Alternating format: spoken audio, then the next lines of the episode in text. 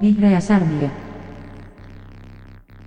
Hei vaan ja tervetuloa seuraamaan Vihreää särmiötä. Meillä on tällä kertaa meidän alkuunkin vakiotiimi paikalla, eli Maria Ohisalo, vihreiden ää, kesällä toiselle kaudelle valittu VPJ, helsinkiläinen valtuutettu ja kaupunginhallituksen jäsen, sekä toki väitellyt köyhyystutkija. Moi Maria. Moikka moi.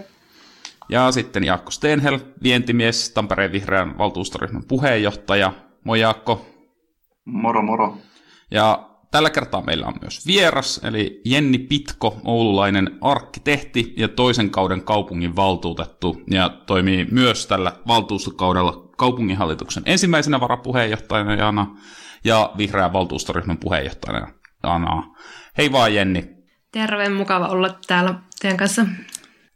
Oikein mahtavaa, että pääsit messiin. Tota, mä oon Heikki Sairanen, äh, helsinkiläinen vihreä äh, erityisavustaja apulaispormestarille ja, ja, ja äh, tota, meillä tänään teemana on Oulu ja asuminen, ei ehkä ihan täysin satunnaisesti valitut aiheet, kuten saatatte veikata, ja sitten tota, muita juttuja, niin muistakaahan jakaa tämä Särmiön jakso jonnekin eteenpäin. No niin, mutta tota, mm, me yritetään vähän sen muuttaa tätä meidän perusteemaa sellaisella hengellä, että, että meidän Särmiö tekee tällaisen pienen pienen maakuntakierroksen tässä syksyllä, eli yritetään ehkä vähän sen tavata erilaisia aktiivisia vihreitä eri puolilta Suomea, ja keskustellaan vähän sen siitä, että mitkä niinku siellä äh, paikallisesti on erityisen ajankohtaisia juttuja, ja tänään meillä on tosiaan Jenni Messissä, joten puhutaan Oulusta, eli Lyhyesti kysymys, Jenni. Mitä Ouluun kuuluu? No Ouluun kuuluu kyllä paljon hyviä juttuja, mutta, mutta haasteita, haasteita myöskin, että isossa, isossa kuvassa tietenkin toi meillä työllisyys, työllisyysjutut näyttää, näyttää nyt vihdoin hyviltä, että ollaan tuosta Nokian romahduksesta, joka toki meille niin kuin ICT- ja teknologiakeskittymänä otti tosi koville. Ja nyt on, nyt on itse asiassa työpaikkoja syntynyt enemmän kuin mitä oli ennen Nokiaa, ja, ja meillä alkaa olla jopa osaajapulaa tuolla langattomien verkkojen puolella, eli, eli sellaista positiivista kasvua siellä, siellä on, mutta että kaupungilla on vaikea taloustilanne ja siihen, siihen pitäisi ratkaisuja löytää. Että itse asiassa aika voimakkaasti velkaannutaan. Meillä on tosi paljon palveluinvestointeja osittain liittyen tuon kuntaliitoksen vuoksi ja ja sitten näille pitäisi löytyä, löytää rahaa ja, ja nyt tehdään tätä ensi vuoden budjettia ja, ja näyttää siltä, että ollaan ottamassa ensi vuonnakin 100 miljoonaa euroa velkaa, eli, eli siinä mielessä siinä mielessä niin kuin isojen haasteiden eessä. Ja, ja sitten sellainen ehkä mielenkiintoinen asia, että me ollaan täällä Oulussa hava, havahduttu, kun ollaan tilastoja katsottu vähän tarkemmin, että, että meille, meille niin kuin muuttaa entistä vähemmän työikäistä väestöä suhteessa lähtiöihin ja tänne, tänne tulevat ihmiset on pääasiassa uh, ikäihmisiä tai sitten tai hmm. sitten toisaalta meillä on niin korkea syntyvyys. Perinteisesti täällä Oulun seudulla niin meillä tämä huoltosuhde näyttää vähän huonom, huonommalta ja, ja toki olisi tälleen kasvavan kaupungin näkökulmasta tosi kiva asia, kun meillekin muuttaisi nuoria elävöittämään tätä kaupunkia, että, että se on semmoinen niin iso juttu, mitä nyt ollaan alettu miettimään, että mistä se johtuu, että, että siinä tavallaan kaupunkien välisessä kisassa, missä, missä suuret kaupungit vetää paljon nuoria eri puolelta Suomea, niin, Suomea, niin me ei, me ei olla siinä nyt nyt pärjätty, että toi Pohjois-Suomi alkaa olemaan aika lailla tyhjennetty jo, jo näistä nuorista, että muualtakin pitäisi saada, saada sitä niin kuin vetovoimaa muuallekin. Ja teillähän on siis valtavan paljon opiskelijoita siellä, mutta sitten he lähtevät suurimmassa määrin vai? No joo, tältä näyttää tosiaan, että, että semmoista niin kuin pari kolmikymppistä tai oikeastaan niin kuin sitä, sitä nuorempaa ja pari kolmikymppistä on, on tosi paljon, mutta sen jälkeen on 25 kolme, ysi ikäluokka onkin niin kuin supistuva siinä, missä pääasiassa kaikki muut ikäluokat on kasvavia. Miten tota, Oulun valtuustokausi nyt on sitten lähtenyt ehkä erityisesti vihreiden osalta liikkeelle?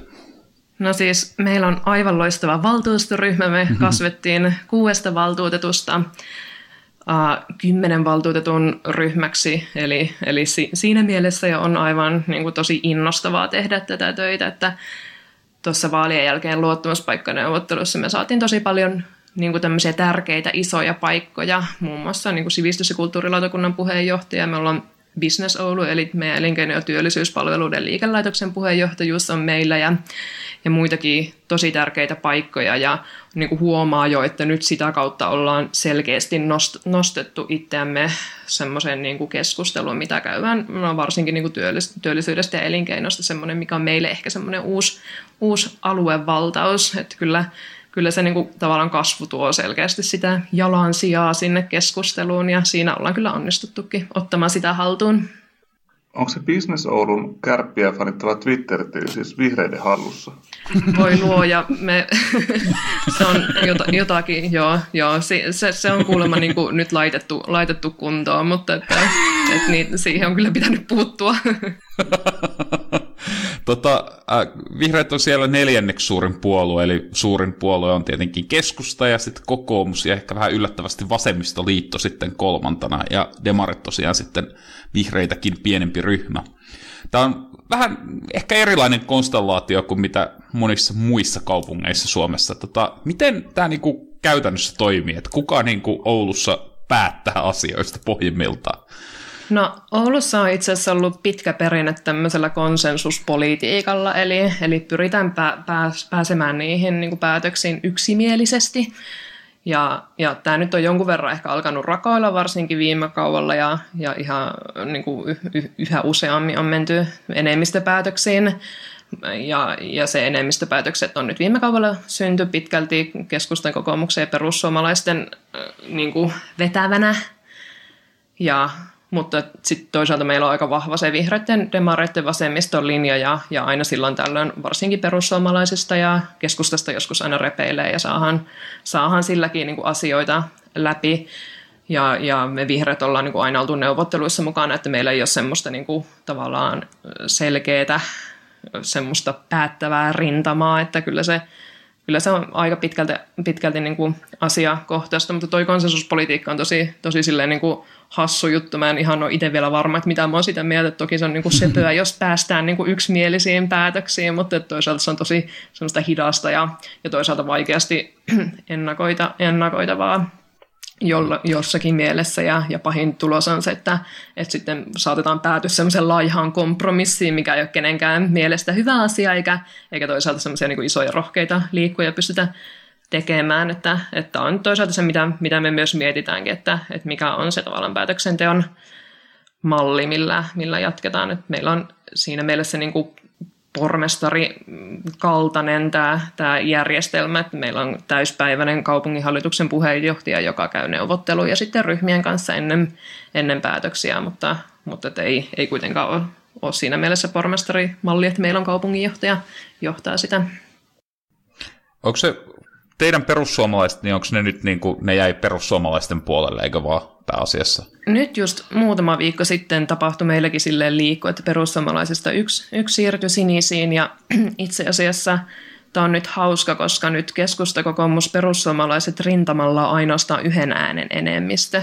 Nää, no niin. Joo, tämä on kyllä niin kuin ehdottomasti, että vielä kun lähtisi se yksi, yksi niin kuin liikkeelle, niin olisi vielä parempi, mutta, mutta että kyllähän niin kuin tällä jo alkaa olemaan, että se on tosi niin kuin rakoileva. Miten teidän näkyy, näkyy sitten se, että kun tavallaan Oulu tässä hiljakkoin, tai ei nyt hiljakkoin, mutta kuitenkin mä muistelen, että pitkä Oulu oli vähän yli 100 000 asukkaan kaupunki, ja nyt sitten on 200 000, jossa on niin kuin maaseutukuntia liitetty, niin miten tämä näyttäytyy tavallaan vaikka kaupunkikehitykseen tai muualle?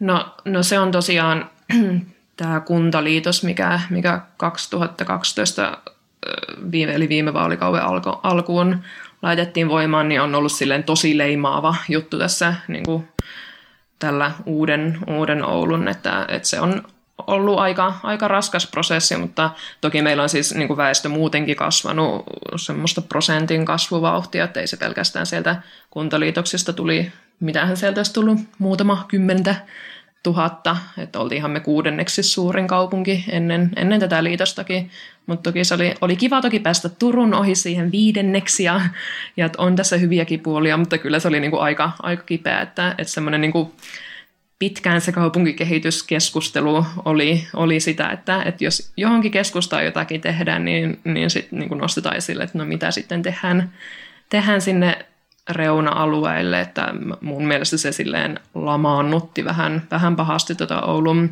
kehitystä, varsinkin just kun nämä viime vuodet on ollut sitä niin kuin monien muiden kaupunkien mielenkiintoisinta niin kuin sitä kaupungistumisen hyödyntämisaikaa, niin me ollaan siitä nyt jääty vähän jälkeen, mutta, mutta tulossa ollaan sieltä. Toivottavasti se nyt olisi tällä valtuustokaudella ohi, ohi tämä vastakkainasettelu.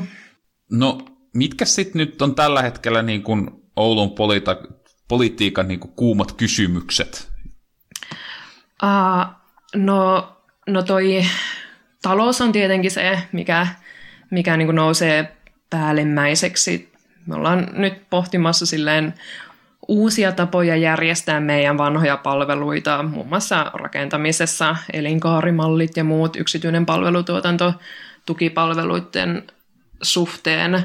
Että nämä on niitä, mitkä, mitkä tosi paljon, tosi paljon nyt sekä meillä vihreissä että, että muissa puolueissa keskustelee. En tiedä, huomasitteko toi meidän vihr- öö, demari, demarivaltuutettu Mikko Salmi, joka on tuon Demokraattilehden päätoimittaja, niin on siellä dem- demokraatissa haastanut tosi paljon tätä oululaisuutta, tai oululaista demar- demariutta siitä, että miten, miten niin kuin nähdään kaupungin työpaikat versus yksityisen sektorin työpaikat, että, että kun ollaan ulkoistamassa jonkun verran meidän palvelutuotantoa. Mutta sitten niin kuin kaupungistuminen puhuttaa siinä mielessä, että, että miten me saataisiin lisää, lisää asukkaita tähän keskeisille alueille ja vahvistamaan sitä keskustan palvelutarjontaa. Puhutaan korkeasta rakentamisesta ja, ja tiivistämisestä. Meillä on autopaikkanormi tulossa käsittelyyn, joka on tietenkin hirveän mielenkiintoinen mm-hmm. asia. Ja, ja y, y, kyllä, niin. ja ylipäänsä niin kuin keskustan kehittäminen ja, ja semmoiset tavallaan semmoinen pehmeä infrastruktuuri, mikä monesti meillä Oulussa täällä insinöörikaupungissa jää, jää niin kuin toissijaiseksi, niin yritetään saada sitä, sitä niin kuin ajatuksia myös sinne puolelle, että mikä tekee ihanan kaupungin, mihin, mihin ihmiset haluaa sekä muuttaa että tulla sinne keskustaan viettämään aikaansa viikonloppuisin.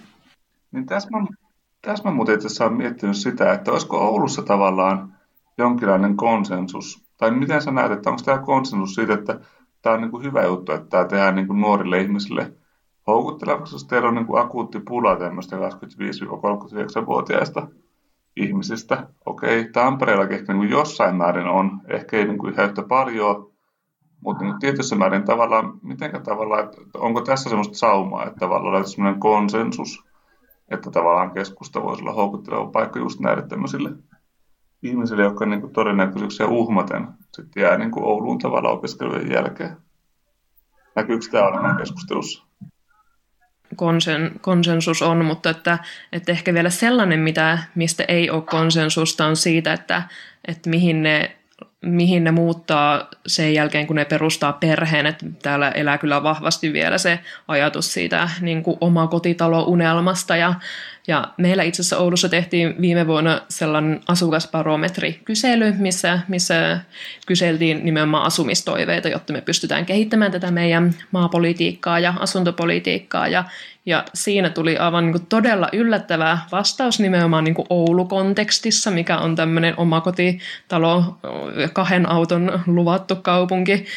Niin tota, suosituimmaksi asumismuodoksi nousi kerrostalo ja, ja tavallaan niin kuin toive, to, toiveasuntopaikaksi kaupungin keskusta. Eli niin kuin selkeä signaali siitä, että, että, että nuoret perheet myös haluaa asua, asua keskustassa, niin kuin 50 60 seniorit, mutta myös, myös niin kuin ikäihmiset.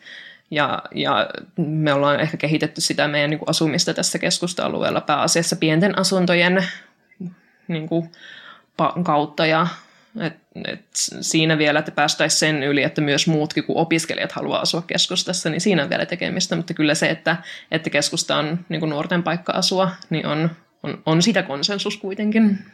Vielä ehkä kysymys liittyen vähän näihin kahteen aikaisempaan sivuttuun siitä, että kuka päättää ja mitkä on isoja kysymyksiä nyt, niin joitain kertoja on saattanut huomata, että vihreät leimataan kokoomuksen puistoosastoksi ja milloin kommunisteiksi ja mitä tahansa, niin missä määrin sitten, kun teillä on tällainen konsensuspolitiikan ajattelu siellä, niin tulee sitä keskustelua, että ootte te nyt vasemmalla vai oikealla ja ettekö te ollut tarpeeksi jotain vasemmalla tai jotain tällaista niin miten Oulussa keskustelu näyttäytyy? No ei nyt hi- ihan hirveästi tuollaista keskustelua käy, että, että ehkä jonkun verran niin kuin meidän sisältä voi semmoista, semmoista joskus keskustelua lähteä, mutta että ei semmoista niin kuin tavallaan ulkopuolista haastamista. Että en, ole, en ole ainakaan semmoiseen kauheasti, kauheasti törmännyt, että, että joo, näin. Hmm. Tämä on mielenkiintoista, koska monessa paikassa kuitenkin on ihan saman tyylinen tapa siinä, että mennään jotenkin asia kerrallaan ja, ja kokonaisuus kerrallaan sen sijaan, että aina oltaisiin liittäydytty johonkin tai lyöttäydytty johonkin tiettyyn porukkaan. Ni, niin sitten se, että vain tietyissä paikoissa siihen puututaan. Täällä on tavallaan täällä Pohjois-Suomessa ylipäänsäkin niin kokoomus on, on aika konservatiivinen ja, ja aika lähellä keskustaa mun mielestä. Et, niin kuin heidän, valitettavasti heidän niin kuin teesiin ei kyllä usein tule heittäydytty, että, että se ei, niin kuin mun mielestä kokoomus täällä, täällä Oulussa ei ole siinä mielessä kaupunkipuolue, mitä, mitä Etelä, Etelä-Suomen paikkakunnilla on, jolloin ehkä löytyy, siellä löytyykin selkeästi enemmän yhte, yhteisiä asioita sitten mm. vihreiden kanssa, että, että toivoisin kyllä, että täällä olisi niin kuin enemmän kaupunkimyönteisiä ja urbaania mm. puolueita, mm. joiden, joiden kanssa me voitaisiin tehdä yhteistyötä, mutta että, että valitettavasti mm. kokoomus täällä harvemmin semmoinen on, että, että kyllä ne yleensä löytyy sitten niin kuin demareista ja vasemmistoliitosta, mutta, mutta toisaalta on täällä kyllä näkyvissä myös kokoomuksessa semmoista niin kuin uuden sukupolven nousua, että meillä on, on nuorempia kokoomuslaisia nyt tullutkin valtuustoon, ketkä, ketkä puhuu, ne, puhuu niin kuin kaupungistumisesta. Mm, hyvä. Miten tota, kun mä oon kuullut, että Oulun kaupunkeituksessa haetaan mallia Tampereesta, niin missä tämä näkyy ja tuleeko se ratikka sinne Linnain maalle? Ei Linnain mäelle, vaan Linnain maalle. Tota, no, Tampereesta puhutaan me, meillä jotenkin kummallisen paljon. Aina, aina silloin tällöin se on sitä, että, että mitä Tampereella tehdään, että mitä me voitaisiin kopioida se, mutta yhtä usein se on kyllä myös sitä, että ei tehdä niin kuin Tampereella tehdään. että ehkä siinä on jotain semmoista, niin kuin, te olette mennyt monella tavalla niin meidän ohi, ohi jotenkin, että, että me halutaan ottaa joku ihan oma suunta ja tehdä, tehdä vielä parempia juttuja. Mutta mä oon kyllä itse sitä mieltä, että, että me ehdottomasti pitäisi katsoa mallia niistä kaupungeista, ketkä on, on nyt pärjännyt Suomessa, eli niin kuin meidän kontekstissa Tampere ja Jyväskylä esimerkiksi, ja, ja ottaa niitä samoja askelia. Ja meillä on tosiaan ratikkaselvitys alkamassa, laatu on toinen tai kolmas kylläkin jo semmoinen, mutta nyt on sellainen tilanne, että, että, että on oikeasti tehtävä jotakin ja se ratikka on yksi niin kuin vaihtoehto. Meillä on niin kuin ammattikorkeakoulun kampus tai semmoinen hajautettu, hajautetut toiminnot on siirtymässä tuonne meidän yliopiston yhteyteen Linnanmaalle ja, ja, ja siinä mielessä, kun tuhat opiskelijaa siirtyy kaupungin toiselta puolelta toiselle puolelle, niin jonkinlaisia liikenteellisiä ratkaisuja siinä joka tapauksessa on, on tehtävä ja ja nyt selvitetään, että mitä se ratikka sitten voisi, voisiko se vastata tähän, tähän tilaisuuteen. Ja se on totta kai ihan mielettömän mahtava asia. Miten teillä sitten näin niin kuin suoraan valtuustosta vähän ulkopuolelle, kun miettii, että meillä oli vaikka vaaleissa valtava määrä aktiivisia tekijöitä, jotka sai huikeita tuloksia, mutta ei ehkä yltänyt valtuuston asti, niin miten teidän paikallistoiminta muuten tällä hetkellä näyttää ja mitä siellä tapahtuu ja miksi ihmisten pitää ehdottomasti tulla mukaan? No, no on meillä ollut kyllä meillä tuli nyt vaaleista tosi paljon uusia porukkaa, niin kuin aina toki vaaleista, vaaleista jää niitä huipputyyppejä matkaan. Osa pääsi varavaltuutetuiksi, osa uusista pääsi jopa valtuutetuiksi, ja, mutta että onneksi myös muita on, muita on lähtenyt sit yhdistystoimintaa ja et meillä on jotenkin muutamassa vuodessa tämä yhdistys ja järjestötoiminta vihreiden osalta täällä Oulussa ottanut jotenkin niin kuin sata uutta askelta eteenpäin ja, ja on uudistunut, uudistunut aika paljon sekä niin kuin ihmisten kautta, mutta myös on, on jotenkin löydetty semmoisia hyviä toimintamalleja tehdä asioita ja on tosi hauskoja tapahtumia mun mielestä. On, meillä on mm. jotenkin kesäjuhlia nykyään ja pikkujoulujakin järjestetään on se vihreä hetki nimellä liittyviä keskustelukonsepteja, missä on monesti jopa niin kuin ihan salit täynnä. Ja tämä on, tämä on itse asiassa niin kuin muutaman vuoden aikana, aikana syntynyt silloin, kun mä oon Mä oon vihreisiin tullut 2011, niin silloin oli tosi vähän niin kuin semmoista, että nyt on tosi paljon tarjontaa, että siinä mielessä kyllä kannattaa niin kuin lähteä just nyt matkaan, että nyt tapahtuu tosi paljon mielenkiintoisia juttuja ja ihania ihmisiä. Loistavaa. Siis tämähän kuulostaa siltä, että strategiaa noudatetaan täydellisesti. Että ilon kautta just sitä, että politiikka voi olla myös muuta kuin sellaista niin kuin jatkuvaa vääntöä. Joo, nimenomaan. Ja, ja vitsi se on kyllä tärkeätäkin, että, että on niitä niin kuin hetkiä, että ihmisten kanssa voi niin kuin irrotella ja nauraa. Ja että politiikka on tosiaan kuitenkin pitkälti sitä niin kuin asiapitoista vääntöä, niin on aivan mahtavaa, että, että myös jaksaa, jaksetaan vielä sitten myös pitää hauskaa, että se on todellakin se strategia, mikä, mikä tehtiin puolueelle, niin on sisäistetty täällä tosi hyvin. No, miltä tota, näin viimeisenä kysymyksenä vielä, niin tota, miltä presidentinvaalikisat näyttää siellä päin, että näkyykö ne vielä katukuvassa? No siis ei niin kuin millään tavalla. ei yhtään millään tavalla. Joo. Yllätä ihan hirveästi. Se ei, ei, Oulu ei ole tässä selkeästikään mitenkään kummajainen. Mutta, joo, kyllä. No, joo. Eh, ehkä ne tästä lähtee ja sitten varmaan siellä kovasti Pekka Haaviston kampanjaa tehdään pian ja niin edelleen, eikö niin? Joo, kyllä meillä Haavistokampanja on toki täällä aktivoitunut. Joo.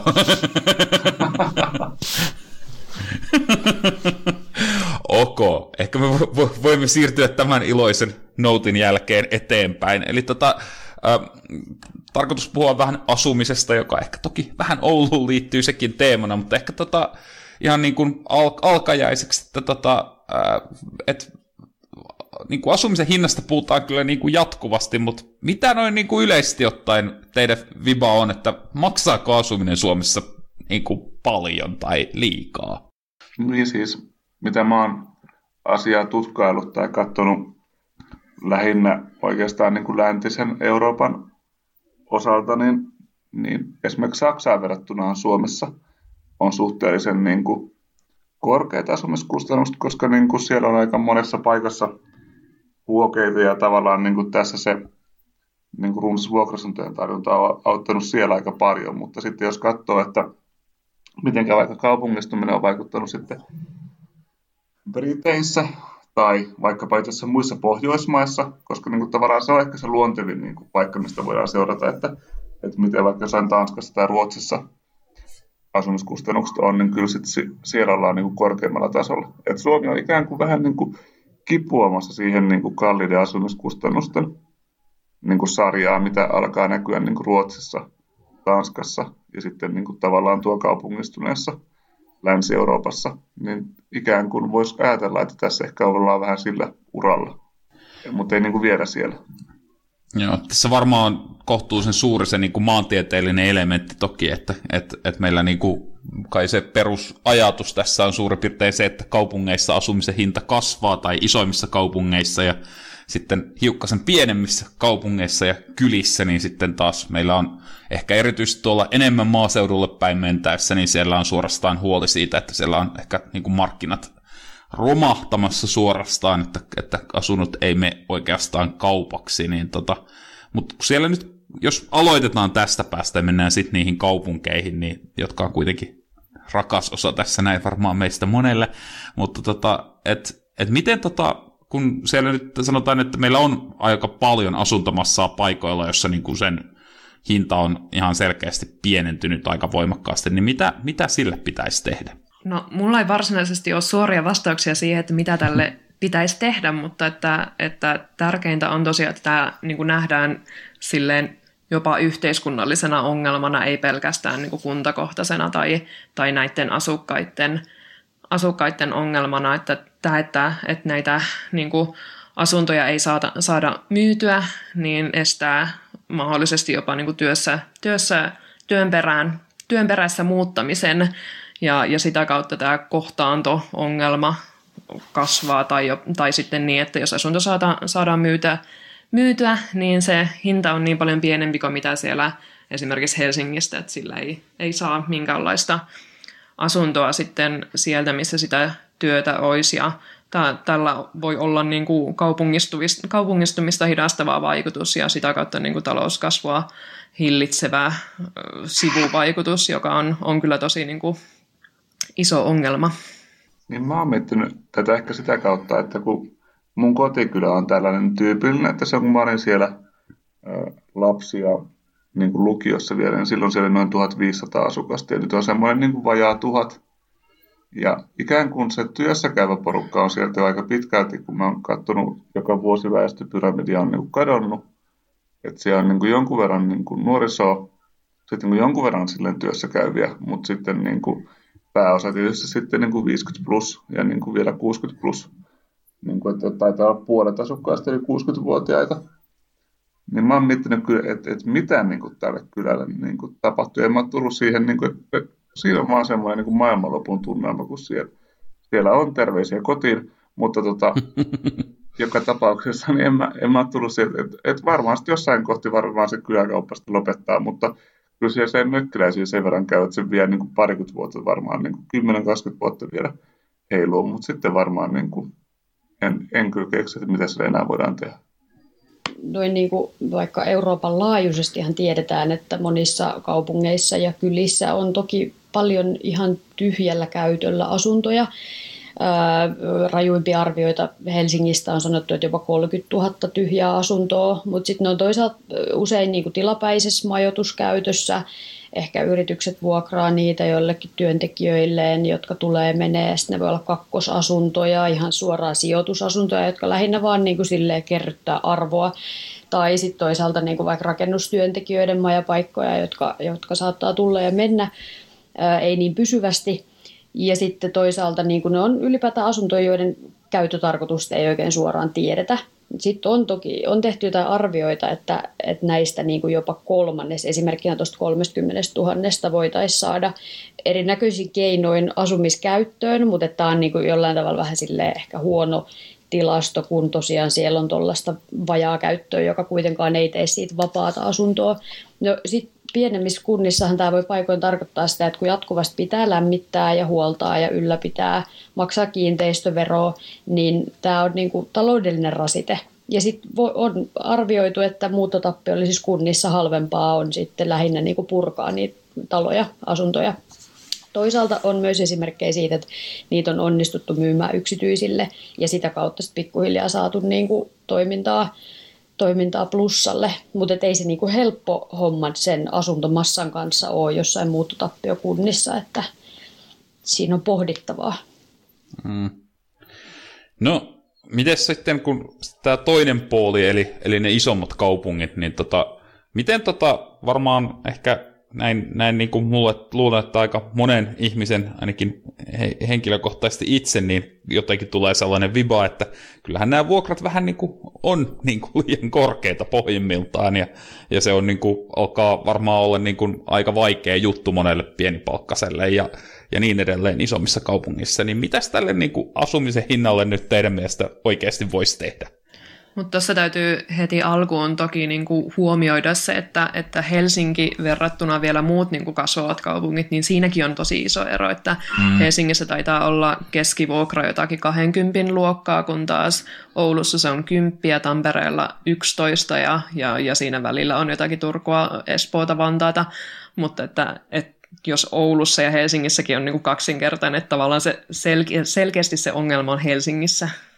Mm. Tai pääkaupunkiseudulla. Mm.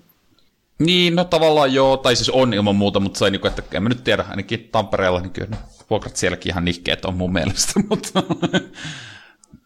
Niin totta, että voi olla että keskusta-alueella. Joo, totta. niin, totta. Tampereellahan se ongelma tavallaan, tavallaan pitkälti se, että, että meillä tavallaan yksiöiden vuokrat on, on niin kuin keskusta ja tavallaan niin kuin suositulla alueella aika paljon muista niin kuin. Että tavallaan tuntuu, että niin kuin se ongelma, mikä Helsingissä on ja tavallaan Tampereella, on se, että semmoinen niin minimikatto pään päälle on aika niin kuin kallis. Että saa niin kuin jonkun asunnon, niin tavallaan siinä se yksiöiden hinta tai niin kuin vuokra ero on tullut niin kuin aika korkeaksi. Se on mitä kovin niin kuin sijoitustuote, pieni yksiö, hyväkuntoinen, hyvältä paikalta keskusta-alueelta. Ne menee niin kuin saman tien. Sen takia sosiaalinen asuntotuotanto on aika keskeistä tässä pienten asuntojen tuotannossa. Joo, ja sitten mä oon tuosta miettinyt sit sitä, että pitäisikö sitten niin kuin, että et se on yksi, mutta sitten niin kuin just tavallaan asuntotuotanto, ja sitten mä mietin sosiaalinen asuntotuotanto myös tavallaan muualle kuin, kuin niille niin kuin kaikista parhaille paikoille. Että, että sitä mä oon miettinyt, kun, tuntuu vähän, se on vaikea niin näyttää, mutta, mutta on vähän sellainen niin fiilis, että, Tamper- että Helsinki pystyy kaupottamaan mitä tahansa ja kaikki menee kaupaksi. Tampereakin menee niin markkinaehtoisesti kaupaksi kaikki kantakaupungin ja, ja tuon tyyppinen. Mutta sitten mä oon miettinyt, että olisiko sitten jossain vähän niin kuin lähiömmässä sosiaaliselle asuntotuotannolle enemmänkin tilaa, minne sitten voisi tavallaan asuttaa sitten vähän toisen tyyppisesti ihmisiä, niin sitä mä oon miettinyt, että tavallaan siinä voisi olla julkisella vallalla semmoinen niin kuin paikka, että vähän siellä niin kuin syrjemmässä, mutta kuitenkin, että olisi kohtuuhintaista asumista sitten siellä vaikka julkisesti tuettuna, niin se voisi olla yksi vaihtoehto. Eikö se poimiltaan niin kysymys oikeastaan vaan määrästä? Että siis silleen, niin kuin, että mitä enemmän saa rakennettua, niin sen parempi. Et eikä niin kuin ehdoin tahdoin kannata huonoihin paikkoihin rakentaa, jos nyt hyviä on jäljellä. Niin, mutta kun mä oon tullut vähän skeptiseksi tavallaan siitä, että ne hyvillä paikoilla tavallaan se vaan sitten nostaa sitä hyvien paikkojen, niin kuin, nyt tavallaan kun ne hyödyt kasautuu, niin sitten hyvillä paikoilla tavallaan se vaan niin kuin se hintataso ehkä laskee, vaan tavallaan sitten väkeä muuttaa ja tavallaan siinä niin kuin pysytään ehkä niin kuin siinä, siinä niin kuin tasossa silleen mukana. Et, et tästä on vähän niin kuin se ristiriitaista näyttöä, että kun nämä niin kuin kaupungistumisen hyödykin sitten siihen hyvillä paikoilla kasautuu. Mm. Ja sen takia mä oon miettinyt, että ei nyt tarvitse niin olla missään skutsissa, mutta kuitenkin niin kuin voida joukkoliikenteen varaan, mutta ei ihan siellä niin kuin parhailla paikoilla. Ja että siellä tavallaan voisi olla se sosiaalinen ää, asuntotuotanto silleen niin kuin hyvä vaihtoehto. Ja sitten jos me saadaan sitä niin kuin tarpeeksi, sitten se houkuttaa myös sit yksityistä asumista ja sitten niin kuin se niin kuin hete, heterogenisoituu se alue.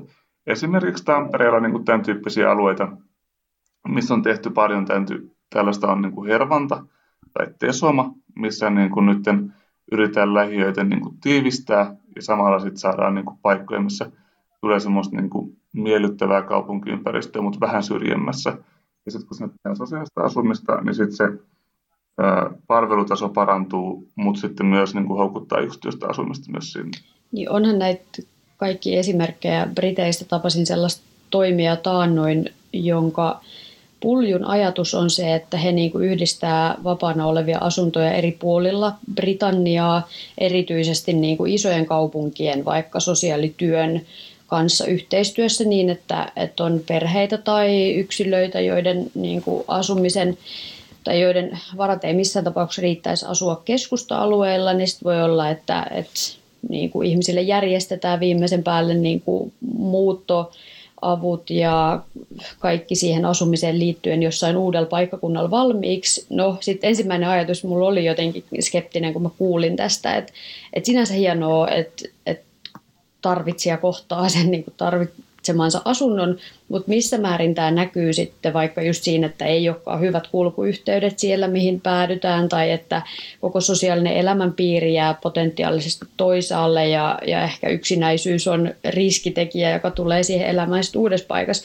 Et, et en, ja tämähän on usein sellainen argumentti, mitä vaikka asunnottomuuskeskustelussa joku saattaa heittää, että hei, että et Suomi on täynnä tyhjiä kämppiä, että 7000 asunnotonta, niin äkkiäkös ne nyt löytyy tuolta kunnista ne tyhjät kämpät seitsemälle tuhannelle, että sinne vaan. Mutta sitten kun ihminen on paljon muutakin kuin se niin kuin taloudellisen raamin tarvitsija, että tota, et mä en ehkä lähtisi ihan silleen niin kuin räiski kauhean kauas ihmisiä niiltä alueilta, missä kaikki tapahtuu. Ja tietysti, niin kuin Heikki sanoi aikaisemmin, että se jatkuva kaavoittaminen, jatkuva lisärakentaminen, erityisesti niistä kohtuuhintaisista ja aika paljon pienistä asunnoista nimenomaan Helsingissä ää, on niitä keinoja. Ja sitten tietysti kaikki tämä normeen purkaminen, mihin jo aikaisemmin viitattiin vaikka parkkinormeista lähtien, että Helsingistä ja Espoosta voi nyt ottaa mallia, miten täällä on asiaa lähdetty edistämään ja, ja tietysti niin kuin kaikki täydennysrakentamisesta erilaisiin yhteisöllisen asumisen malleihin, jossa ehkä just se ajatus siitä, että ihmiset ei välttämättä tarvitse valtavan iso tilaa, mutta ihmiset tarvitsee kuitenkin sen itsemääräämisoikeuden ja yksityisen tilan.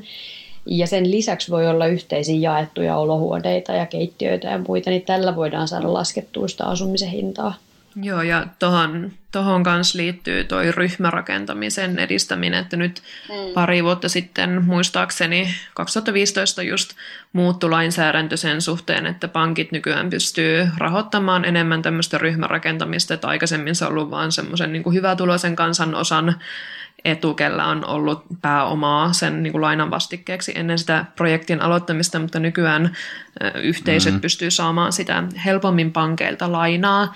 Ja, ja Helsingissähän on näitä Maltatalo muun muassa mm. tuolla, tuolla missä Jätkäsaaressa ja, ja muitakin kohteita, missä on, on niin kuin saatu laadukasta, edullista kaupunkirakentamista, sillä niin kuin, toki se vaatii tosi paljon omaa aktiivisuutta siinä ja suunnittelu, suunnittelu ja semmoista organisoimisosaamista, mutta että mun mielestä se on kuitenkin semmoinen malli, mitä kaupungit voisivat nykyistä enemmän käyttää, että just tontin luovutuksissa, että niitä tontteja luovutettaisiin vaan niin kuin ryhmärakentamiselle niin kuin sieltä täältä osittain enemmän mm. kuitenkin kuin mitä, mitä nykyään. Että Helsinki on tehnyt tässä selkeästi tämmöistä uraa uurtavaa työtä myös muutenkin tonttipolitiikassa, että Helsingissä on, on selkeä eh, niin kuin tavoite, tavoite että, että asunnot, asuntoja pyritään saamaan myös muillekin kuin sijoittajille ja, ja myöskin niin kuin semmoista variaatiota niille rakennuttajille, kenelle niitä myönnetään niitä tontteja, että sitä kautta tulisi myös niitä uusia innovaatioita ja kilpailua siihen asumisen hintaan. Meillä täällä Helsingin suunnalla on myös ollut kovasti keskustelussa kiinteistövero tässä nyt viime aikoina ehkä talousarvion myötä. Ja tota, mikä teidän niin kuin yleisviba nyt on siitä, että onko kiinteistöveron niin kuin korottaminen, niin onko se hyvä idea tai huono idea? Tästähän toki oli myös eduskunnassa, nostettiin näitä alarajoja ja ja, ja ehkä sitten ää, vähän yllätti, kun ne yhtäkkiä jäivätkin sitten nostamatta, niin mikä teidän fiilis on siitä, että onko kiinteistövero sellainen tulevaisuuden rahoitusmuoto vai ei? Ehdottomasti on hyvä idea, koska sehän ei sitten loppupeleissä, jos ajattelee sitten sitä, että miten se näkyy osana sitten sitä ihmisen niin kuin varallisuuspolkua, jos hän ajattelee elämänsä niin kuin tulevaisuuteen, niin se, se kiinteistövero tota, alentaa tulevaisuudessa sitä asunnon hintaa, niin sitten siinä ikään kuin otetaan sitten siltä omistusasioilta pois vähän sitä niin kuin varallisuudesta, jota on vaikea liikutella ja laittaa yhteiseen hyvää. Ja tämä sitten niin kuin vuokrala, vuokralaisille ei noin niin kuin periaatteessa näin mitenkään, vaikka tässä tietysti vähän heiluntaa näissä teorioissa on. Mutta niin kuin itse tällaisena Tampereen tulevan niin kuin ensimmäisen ratikkareitin varressa asuvana ihmisenä, niin pidän sitä äärimmäisen hyvänä verona, koska esimerkiksi meillä on oletettavaa, että asunnon arvo nousee meistä riippumattomista syistä, niin tavallaan on se nyt ihan niin kuin oikea ja kohtuullista, että siitä hyödystä otetaan yhteiseen kassaan niin kuin jonkun verrankin. Tämä on minusta mielenkiintoista, että perinteikkäillä tahoilla, kuten demarit ja vassarit, niin ei ole tässä kohtaa haluja verottaa omistamista enempää. Mä ymmärrän, että siellä on niin kuin paljon sitä keskustelua, että no jollain alueella asuu toki hyvin eri tulostakin jengiä laidasta laitaan. Ja sitten sit just tämä keskustelu siitä, että missä se korotus nyt sitten näkyy ja tuleeko se suoraan asukkaalle, niin, niin vaikka siitä olisi mitä tutkimustietoa, niin se ei oikein tunnu niin kuin lyövän läpi. Äh, ehkä tässä keskustelussa, kun ollaan jatkuvasti pohditaan työn muutosta ja sitä, että mitä me jatkossa verotetaan, jos työtä ei olekaan tarjolla samoissa määrin, niin tässä, jos missä olisi konkreettinen äh, paikka taas sitä omistamista verottaa. Mutta siinä me ollaan jotenkin aika yksin. Joo, tässä on myös se, myös se hyvä puoli, että, että tätä omistusta ei pysty piilottamaan sinne veroparatiisisaarille, eli, eli sitä, sitä maksaa niin kuin kaikki ne, kellä on, on sitä niin kuin kiinteistöomaisuutta, ja se on siinä mielessä niin kuin selkeä, oikeudenmukainen vero. Miten sitten, miltä sosiaalisen asumisen tulevaisuus näissä isommissa kaupungeissa nyt sitten näyttää teidän mielestä? No hyvä, hyvältä siinä mielessä, että, että nyt kun tämän sote-uudistuksen myötä ää, näitä sote, sote-kulut siirtyy maakunnalle ja, ja asuminen jää kunnille ja, ja siinä mielessä, että todennäköisesti kunnille syntyy suurempi in, insentiivi houkutella myös niin kuin huono-osaisia asukkaita siinä mielessä, että, että ne terveyskulut ei kasva siinä mielessä kuin mitä, mitä nykyään on kuitenkin on arvioitu, että etenkin kehyskunnat ei ole halunnut rakentaa sen takia sosiaalista asumistuotantoa, että, että näiden myötä tulee näitä, näitä sote-kuluja sitten muualla. Että siinä mielessä mä näen, että tämä tilanteesta tulee niin kuin selkeästi terveempi, että niistä he ovat tavallaan samanarvoisia kaupunkilaisia sitten jatkossa ne, ketkä asuu mikäli oletetaan, että sosiaalisessa asunnossa asuu, asuu siis niitä, ketkä, ketkä on siinä mielessä huono-osaisempia. Niin sitten toisaalta niin sote-uudistuksen yhteydessä on eräätkin tahot pistänyt merkille sen, että asumiseen ei ole mitenkään ihan liikaa ehkä uhrattu ajatusta, että, että kun niin kuin sosiaalityössä ja asumisessa on viime vuosina kehitetty paljon tätä asunto ensin periaatetta ja ajatusta siitä, että, että on sellaista asumissosiaalista työtä ihan erityisesti niin, että, että yhtäältä ihmisellä on oma erillinen asuntonsa, mutta sen lisäksi mahdollisuus saada palveluita. Että nämä on niin kuin erotettu siinä, missä ennen oli vaikka asuntola, jossa vähän niin kuin molemmat tuli yhdessä, mutta nyt sitten kun kuin palvelut toisaalta karkaa sinne maakuntaa, jahkataan toteutuu tämä koko sote-uudistus, ja sitten se asunto jää sinne kuntaan, niin sitä linkkiä ei ole musta mitenkään ihan hirveästi keskusteltu missään, että mitä sille itse asumissosiaaliselle työlle sitten jatkossa tapahtuu. Ja se on aika huolestuttavaa. Niin musta tässä on tavallaan se, tässä on se hyvä puoli, mitä Jenni, Jenni nosti esiin siitä, että ei tavallaan nyt tarvitse karsastaa sitten tavallaan niin kuin sosiaalisen, sosiaalisessa asumissa asuvaa väkeä, mutta tavallaan tuossa toinen puolihan on sote siinä, että sehän vie taas sitten osaltaan ihan niin kuin kaupunkikonsernin paukkuja, jos toteutetaan huonosti ainakin, niin tehdä ylipäänsä investointeja. Että tavallaan sitten siihen tarvitaan joku mekanismi, onko se sitten valtio vai muun, joka tavallaan sitten niin kuin pystyy, pystyy sen rahoituksen hoitamaan, koska siis rahoitusasemahan kunnilla heikkenee ja se heikentää myös sitten tavallaan kykyä tuottaa sosiaalista asumista niin kuin, sitten niin kuin isossa kuvassa. Tietenkin jos on terveitä kuntien tytäryhtiöitä, jotka tuottaa sosiaalista asuntoa niin kuin omilla takauksilla ja muilla, mutta sellaista ei ole oikeastaan vielä tällä hetkellä näkynyt näin takausmielessä. Se on mun käsittääkseni myös joku sellainen yksi koira, jota on tässä yritetty kaivella sieltä sotelakien joukosta tässä viime aikoina, niin ää, tota, siellä on pieniä haasteita siinä myös, että tota, et, et, tota, näiden niin ARA-tuettujen asumisten, niin tota, niiden, niiden ALVn kanssa on oma venkslauksensa tiedossa vielä maakuntien kanssa, mikä on yksi erittäin kummallinen ja teema, josta mä en ehkä ihan loppuun asti vielä ole saanut hanskaa, niin mulla on sellainen fiilis, että sitä kannattaisi ehkä jonkun katsoa vähän tarkemmin. Siellä on oma, oma sellainen pieni probleemakenttänsä, joka liittyy pohjimmiltaan siihen, että onhan se niin kuin, että, että siihen syntyy sellainen uusi niin kuin yhdyspinta tavallaan pohjimmiltaan niin kuin kaupungin ja just nimenomaan niin kuin sote-tuotannon ja sitten asumisen väliin, jossa on sitten niin kuin oma, oma pieni haasteensa. Mutta ehkä tässä olisi asuminen ja se olisi, olisi kuulkaa, kuulkaa sitten kuriositeettikierroksen aika. Eli ää, jos minäpä vaikka aloitan, eli lyhyenä ää, juttuna, niin panin ilolla merkille tämän vasemmiston nuorten yläluokka Safari-jutun, joka on tässä ollut selkeästi jotenkin lyönyt läpi, niin joka enemmän tai vähemmän näyttää ihan hyvältä trollaukselta, jossa yritetään nostaa esiin niin kuin tulo- ja varallisuuseroja sillä, että, että käydään katsomassa rikkaimpien alueita ää, pääkaupunkiseudulla. Ja, ja tässä niin kuin, mm, mun mielestä niin kuin, tämä on opettavainen hetki ehkä sellaiselle niin, että et, et kun selkeästi huomaa, että tämä nyt sitten niin kuin loukannut joitakin ihmisiä tai jotain vastaavaa ja aiheuttaa ärsytystä, niin jengin kannattaisi ehkä pysähtyä miettimään, että onkohan se niin kuin ikään kuin tämän jutun ideakin suurin piirtein niin kuin hakea se sellainen reaktio, että et niin kuin, et jos silleen, jos itseä ärsyttää tämä näin, niin sitten ehkä kannattaa ehkä niin kuin vetäytyä ja miettiä, että millaisiin niin kuin keskusteluihin ryhtyy, että olisiko sitten niin kuin valmis käymään keskustelua, jos vasemmistonuoret olisi tehneet sellaisen kohteliaan avauksen siitä, että, että tulo- ja varallisuuserot ovat kasvussa ja niille pitäisi ehkä tehdä jotain, niin kävisikö itse sitä keskustelua sellaiselta pohjalta?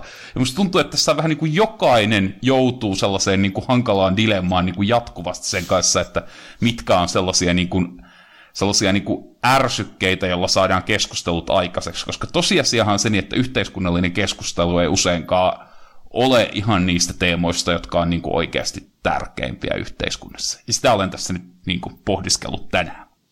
Ja tämä on niin kuin musta hieno ajatus sinänsä, että itse asiassa Helsingin diakonissa-laitos on pidemmän aikaa järjestänyt tällaisia NS-luokkaretki laitakaupungille retkiä, joihin on kokonaisia eduskuntaryhmiä, kansanedustajia, muita puolueaktiiveja, järjestötoimijoita, ministereitä, arkkipiispaa, laidasta laitaa eri porukkaa, jotka oikeasti edustaa tässä yhteiskunnassa tiettyä, tiettyä valtaa pitävää, ehkä jossain määrin eliittiä tai ainakin vähintään niin kuin hyväosaista ja hyvätuloista, niin tutustumaan vaikka neulovaihtopisteisiin, tutustumaan erilaisiin niin kuin nuorten syrjäytettyjen nuorten tukipalveluihin ja, ja liikkuvan väestön palveluihin ja näin. Et sinänsä niin kuin, itse asiassa sen ohjelman aikanaan idea vissiin oli myös niin, että olisi toisinpäin myös samanlainen niin kuin osio, että sitten katsotaan myös niitä jonkunlaisia ääripäitä. Mutta kyllä mun mielestä niin kuin tutustuminen mm-hmm. hyvin erilaisiin paikkoihin ja sit sitä kautta keskustelun herättäminen on todella hyvä tapa sen sijaan, että vasemmistonuoret vain nyt olisi avannut sen keskustelun, koska sitä käydään kuitenkin siellä niin, no, täällä. siis sitä käydään jonkin verran, mutta ei se niinku ole silleen mitenkään se niinku pääasiallinen juttu, mistä yhteiskunta keskustelisi. Että aina me löydetään joku sellainen niinku mm.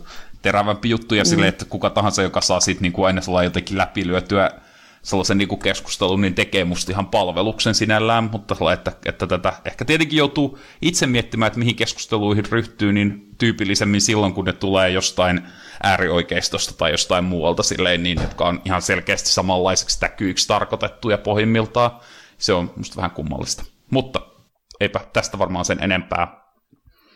Mites Jaakko? Joo. Joo, no mun anekdootti oikeastaan, mitä mä oon pohtinut tässä pidemmän, pidemmänkin aikaa, mutta tänään tässä realisoitu, on oikeastaan se, että, että kuinka niin kuin meidän sukupolven semmoinen ase, ehkä vihreiden niin kuin ase laiminkin on tavallaan se, että meillä kulkee puolue niin voimakkaasti mukana vähän niin kuin jokaisessa eri tilanteessa. Eli, eli tarkoitan sitä, että kuinka niin kuin vahva tavallaan semmoinen niin kuin, erityisesti Facebook-chatin niin kuin luoma ehkä itsellä näyttäytyy ehkä Messengerin niin kautta. Koko puolue on mulla jatkuvasti taskussa. Eli kun joku, joku kysyy muuta jotain vihreisiin liittyvää asiaa, että miten asia on hoidettu, niin voi ottaa saman tien mihin tahansa.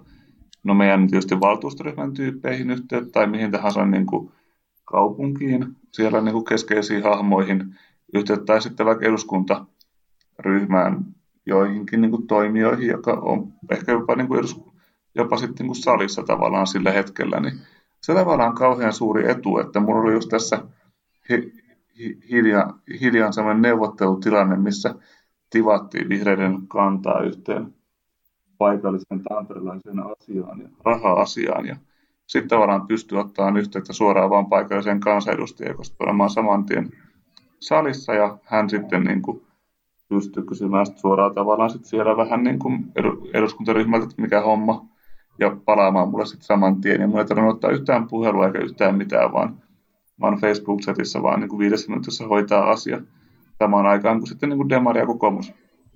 Ihmiset ilmeisesti on jo soitunut pitkin aamupäivää erinäisiin puhelinnumeroihin ja yrittänyt selvittää, että mikä tilanne missäkin on menossa. Niin tässä on suuri tuottavuushyöty, mikä ehkä meidän sukupolvella on, mutta, mutta ennen kaikkea myös ehkä vihreillä on. Olen kuullut, että myös kokoomuslaiset sote-neuvottelijat ovat saaneet mehiläishenkisiltä ihmisiltä tällaisia neuvoja Niin, tämä on jossain kyllä- tämä on chateissa. kyllä totta, että siellä ollaan Niin. kärjessä. Siellä tuottavuus on ymmärretty Joo. siellä. Totta. Yes. Tota, haluan puhua otakuista. Ja tämä on tällainen, kun mulla on ollut aina tämä oma peliharrastus lapsuudesta lähtien ja oli niin hieno tilaisuus, että pääsin sellaisen niin kuin pitkään unelmoimalleni kesälomareissulle Japaniin käymään ja siellä törmäsin siihen pelikulttuuriin, joka on aika silleen overwhelming verrattuna mihinkään, mitä on koskaan aikaisemmin nähnyt. Ja sitten kun mä keräilin niitä retropelejä ja etsin niitä kauppoja niin kuin ympäri kaupunkeja sieltä, niin todella erikoista oli, että päädyin ensiksi ekassa kerroksessa ostamaan 8-bittisen ja, ja 16-bittisen Nintendon pelejä tai fiilistelee sitä maailmaa. Sitten seuraavassa kerroksessa saattoi olla uudempaa pelikulttuuria. Sitten seuraavassa kerroksessa saattoi olla mangaa ja sitten mentiin tällaiseen niin kuin eromangaan. Ja sitten viimeisessä kerroksessa saattoi olla ihan täysin niin kuin kovaa HC-pornokamaa. Ja tämä kaikki oli jotenkin niin kuin samassa rakennuksessa ja samaa sellaista jotain virtuaalia toista todellisuutta. Ja japanilaisessa kulttuurissa puhutaan otakuista, eli ehkä semmoinen tietynlainen niin kuin haukkumasana ollut, mutta äh, ihmisistä, jotka omistautuu aiemmin ehkä mangalle täysin, mutta sitten ylipäätään videopeleille tai mille tahansa, että voi olla, että koko elämänsä omistaa sille jollekin jutulle.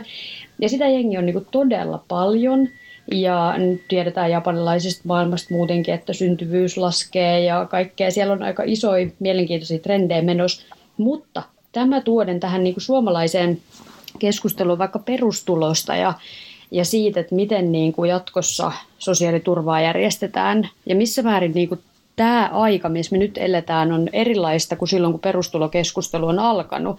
Että missä määrin tällainen digimaailma ja kaikki mahdollinen syöte, mitä sieltä, että sä voit niinku viettää elämääsi verkossa ja, ja digin kautta, niin miten se jotenkin niinku pitäisi ottaa vahvemmin myös osaksi tätä meidän niinku koko ää, perustulo sosiaaliturvauudistuskeskustelua, että et onko meillä niinku omanlaisensa otakukulttuuri potentiaalisesti olemassa Suomessa ihmisiä, jotka jättäytyy täysin ulkopuolelle erilaisista asioista ja toisaalta osa löytää sitä kautta uusia töitä, mutta että osa saattaa jäädä ihan ulkopuolelle.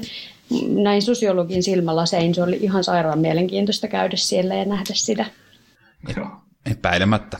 No tuossa Ezra Kleinin näissä tota, jutuissa aika usein toistunut viime aikoina se sellainen, niin kuin, että näiden tietokonepelien ja huumeiden välinen niin kuin, sellainen niin kuin analogia on aika vahva, jos sitä alkaa miettiä, että jos vaikka nyt tällä hetkellä olisi sitä mieltä, että tietokonepelit eivät vielä ehkä sellaista mene, niin odotetaanpa 20 vuotta ja katsotaan, että miten addiktiivisia sit pelit on. Niin, niin sit silleen, että se on aika, mm. se on aika mielenkiintoinen kela, koska sille ei oikeastaan voi sitten niinku loppujen lopuksi säätelyllä ehkä tehdä ihan kauheasti. Ja siitä varmaan seuraa kaikenlaista. Näinpä. Mutta Jenni, No siis on yksi semmoinen kaupunkijuttu, mitä mä oon aina salaa vähän kadehtinut Helsingissä, niin on noi cityketut. Eli ketut, jotka elää kaupunkiympäristössä ja on niin, niin kesy, kesyntyneitä, että niitä voi syöttää kädestä ja ottaa instavideoita iltakävelyiltä ja semmoista. Tämähän on tuttu ilmiö Euro- Euroopan isoissa kaupungeissa. Ja niin, niin näitä on ollut kuulemma 1930-luvulta saakka Englannissa, Englannissa ollut sitikettuja. Luonnossahan niitä ei ole, ole noin kesynä, että, että niitä ei ole päässyt kauhean lähelle näkemään, mutta iloisia uutisia nimittäin tänä syksynä myös Ouluun on kehittynyt oma sitikettukanta. Ja oh. tästä mä oon tosi onnellinen, koska ketut on tosi söpöjä. Ja tästä oli juttua tänään Sanomalehti Kalevassa, niin mä oon nyt silleen ihan innoissaan, että työ, työmatkalla pitää olla, olla silmät auki ja jos näkisi sitten sitiketun itekin. Onko se sitten oikea siti, kun siellä on sitikettu? No on, Voidaan musta vähän niin kuin, että me ollaan siitä, otettu vähän niin kuin askel myös sitten johonkin seuraavalle levelille tässä kaupunkikehityksessä. selkeästi. Jep. Hei, mutta tota, me varmaan lopetellaan tällä kertaa. Kiitos Jenni Pitko osallistumisesta. Kiitos teille. Ja kiitokset Jaakko ja Maria. Kiitos. Ja kiitos Jenni. Kiitos. Je- Kiitos Jenni. Jeps. Ja tota, minä olin Heikki Sairanen ja, ja, ja palataan taas asiaan piakkoin. Heipä hei!